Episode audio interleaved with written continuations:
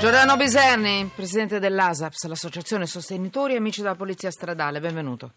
Buongiorno. Federico buongiorno. Genta, benvenuto, giornalista del quotidiano La Stampa, eccoci, benvenuti. Biserni, eh, Buongiorno. due puntate abbiamo dedicato settimana scorsa, giovedì e venerdì, all'omicidio stradale eh? e siamo ancora qui a parlarne, ma oggi non si poteva fare altrimenti, perché, adesso ci spiegherà meglio Federico Genta, eh, l'avete sentito, l'avrete sentito e cerchiamo di darvi anche un aggiornamento, sono le 18.17, forse siete stati tutto il giorno fuori a lavorare, vediamo se possiamo aggiungere qualche notizia. C'è stata una lite per il traffico, poi l'inseguimento e un signore ha travolto una persona, ha travolto la moto e ucciso una ragazza, la moto che veniva guidata dal, dal fidanzato di questa ragazza e sembra che questo automobilista fosse ubriaco. La vittima aveva 27 anni, molto grave il suo fidanzato. Federico, come sta sto ragazzo? Prima di tutto, quello- quel ragazzo che guidava la moto, il fidanzato della ragazza che è morta, che sì. Dimmi, dimmi pure intanto. Esatto. Elisa, Ah, rag- la fidanzata. eh. Elisa Ferrero, esatto. Sì. Ah, il ragazzo è in questo momento giudicato stabile, le condizioni sono ancora molto gravi, ha un brutto trauma cranico, un brutto trauma toracico, diverse lesioni e la prognosi chiaramente è riservata, per cui bisogna ancora capire quello che, Sì. Quello che succederà nelle prossime, nelle prossime ore. Stanno esaminando ancora le tracce del furgone e per quanto riguarda la strada, stanno controllando tutto chiaramente. Mi dici un po' la meccanica al momento, quello che, a, quale la storia, come è andata, se si è aggiunto ancora qualche particolare rispetto a oggi, stamattina?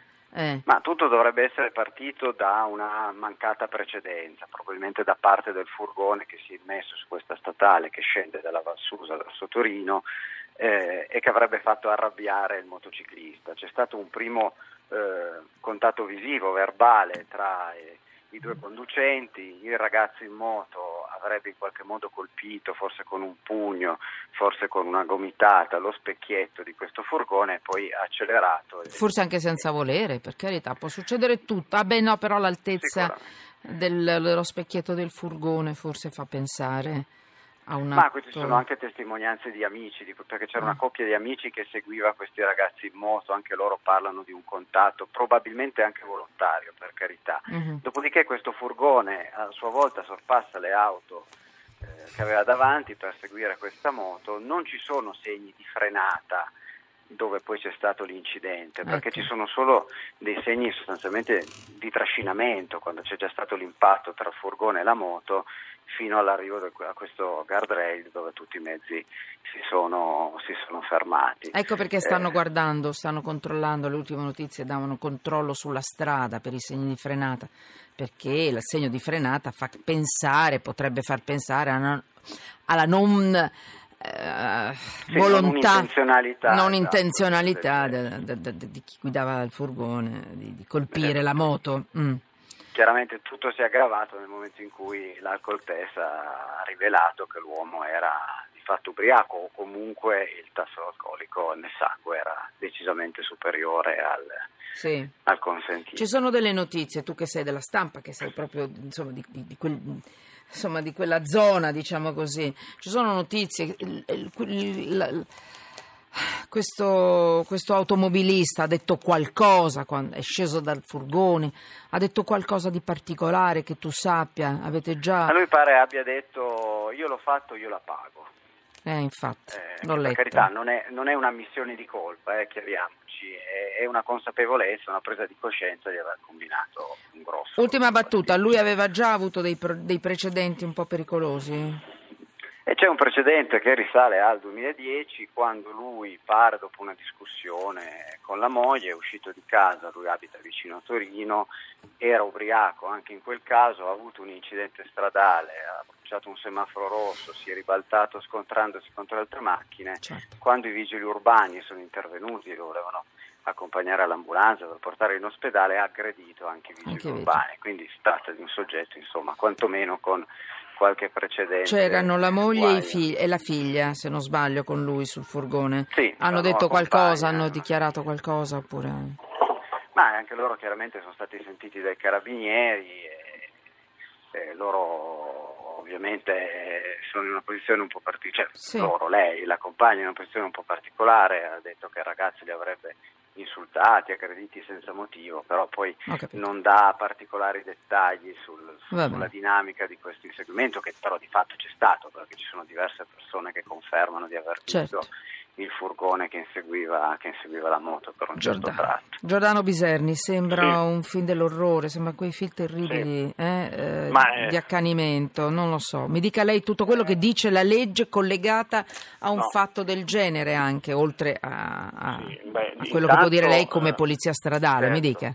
No, ma io non sono polizia, io sono un'associazione amici Lo è stato per una vita, Biserni, ogni volta Però, non me lo... ecco, Sì, eh, per me lei rappresenta, la, poi per carità, eh, vai. Se la dinamica è quella descritta dal- dalla, dalla stampa, dai giornali che abbiamo rilevato anche noi, non siamo di fronte a un omicidio stradale, si parte con un omicidio stradale perché c'è un incidente e c'è un morto. Però se la dinamica è questa, con fasi successive, con inseguimento, con la ricerca eh, di- di- quasi di- dell'obiettivo da colpire, lo si colpisce in questo modo qui, qui siamo di fronte a un omicidio volontario, addirittura con l'aggravante dei furti di motivi. Io non faccio il giudice, l'avvocato, non, non so, però se la dinamica è confermata eh, la vedo un pochino preoccupante la situazione. Però se mi permette Emanuele, Prego, prego. sottolineare questo aspetto.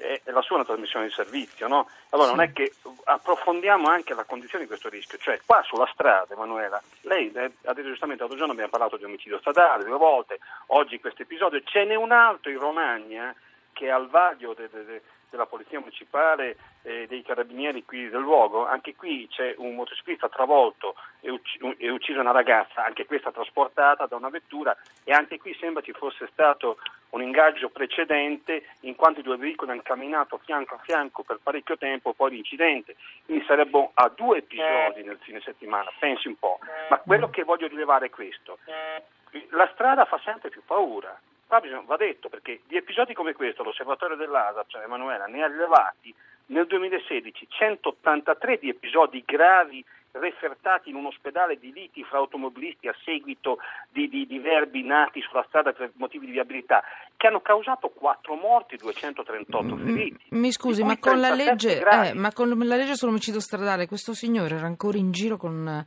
eh, guidava signore dopo che aveva subito- fatto un... insomma... No, nel eh? 2010 aveva subito ovviamente un ritiro di patente, un incidente, ma eravamo ante legge dell'omicidio stradale. Era prima, Però siamo ecco. nel 2017, eh, Esatto. non è che...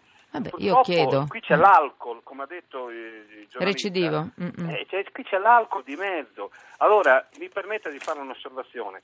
Quando noi eh, siamo furibondi sulla strada e, e ci capita a tutti perché ci viene eh, fatto un- uno screzio stradale anche importante, a volte anche di rischio, attenzione ad agganciare la lite, Emanuela, perché noi non sappiamo mica mai nell'altra vettura chi c'è. Se c'è un soggetto che può essere ubriaco, vedi il caso, può essere drogato, può essere un violento di natura, una persona che assume eh, sostanze, anche me- medicine che in qualche maniera vanno a costruire una situazione anche di rischio. Quindi noi non sappiamo mai, il consiglio che ci permettiamo di dare e proprio per questo, anche se è di giorno, anche eccetera, se vediamo irregolarità gravi, eccetera, ah, rivolgiamoci a 112 e 113, segnaliamo una condizione di rischio, ma non accettiamo mai la sfida. Il consiglio che viene dato dagli americani in questi casi, Manuela, mi permetto di dirlo perché Ma sono tanti figuri, ne parliamo da tanti anni, io volentieri. Esatto, con lei ne abbiamo parlato, ripetiamolo. Sì, Allora, sì, sì. primo, mai scendere dalla vettura, dal veicolo, mai scendere dalla vettura. Se per caso si è scesi perché c'è un urto piccolo, nasce la lite, con, con la persona, l'antagonista, mai avvicinarsi oltre i 2-3 metri, mai, mai fare eh, atteggiamenti che, di andare dentro la macchina come a prendere qualche cosa che possono essere equivocati, perché in molti casi eh, c'è una reazione abnorme.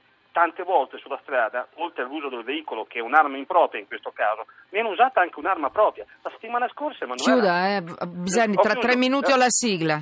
Eh, Tre secondi ho la La settimana scorsa una lite fra quattro donne, due contro due, si sono prese a colpi di forbice, con lesioni abbastanza importanti e gravi. Allora, sulla strada, Chiuda, molto attenti, Ah, mai accettare l'ingaggio Chiuda. della lite fisica. chiuda. Abbiamo dato anche delle istruzioni per l'uso, Biserni. È stato utile.